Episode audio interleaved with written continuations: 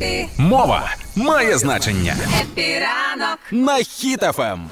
Так, коти і котенеси знайшла для вас ідеальний варіант на вечір, чим себе зайняти, розважити, але при цьому ще і естетично очевидно насолодитися.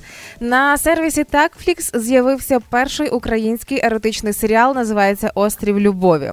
Takflix це як і Netflix, та а є застосунок Takflix, те, що mm-hmm. створили в Україні.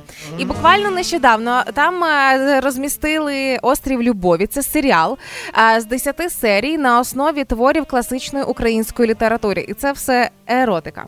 Це все красиво знято, але 95-й рік, тобто це не А, ну, це старий. Да, Це прямо, ну. Ну, прямо якісь досягнення, очевидно, українського кінематографа. Значить, е, е, це перший український еротичний телесеріал. Кожна серія це екранізація е, якогось класичного твору. Це новелу, да? Да. Від mm Ольги Кобилянської до Гната Хоткевича, до Євгена Гуцела і так далі.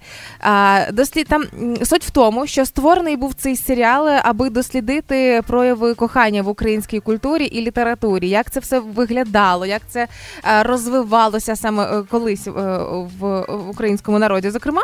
І все, що відбувається, це в період і 19 століття, і Перша світова війна, і 90-ті роки, і широка географія. Тобто 10 серій, де можна подивитися, дізнатися багато чого і про сексуальне виховання українців, зокрема, і про українську літературу в тому числі.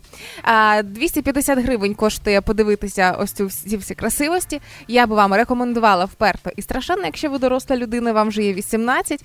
А, Називається серіал Острів Любові. А хто досі не записав або боїться не запам'ятати, зараз пряме посилання я розміщу собі в сторіс. Можете знайти в інстаграмі Юлія Карпова і заскрінити собі навіть е, е, господи постер з цього серіалу, угу. аби потім подивитися. Ну а для тих, е, кого не цікавить еротика, все одно... Хто це такі? Покажіть мені людей, яких не цікавить еротика. Будь будь-яка людина після 79.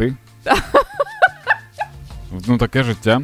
То можете зайти подивитись на цей серіал. Там такі панчохи якісні, такі бавовняні, дуже дуже товсті, да, особливо зараз, коли холодно.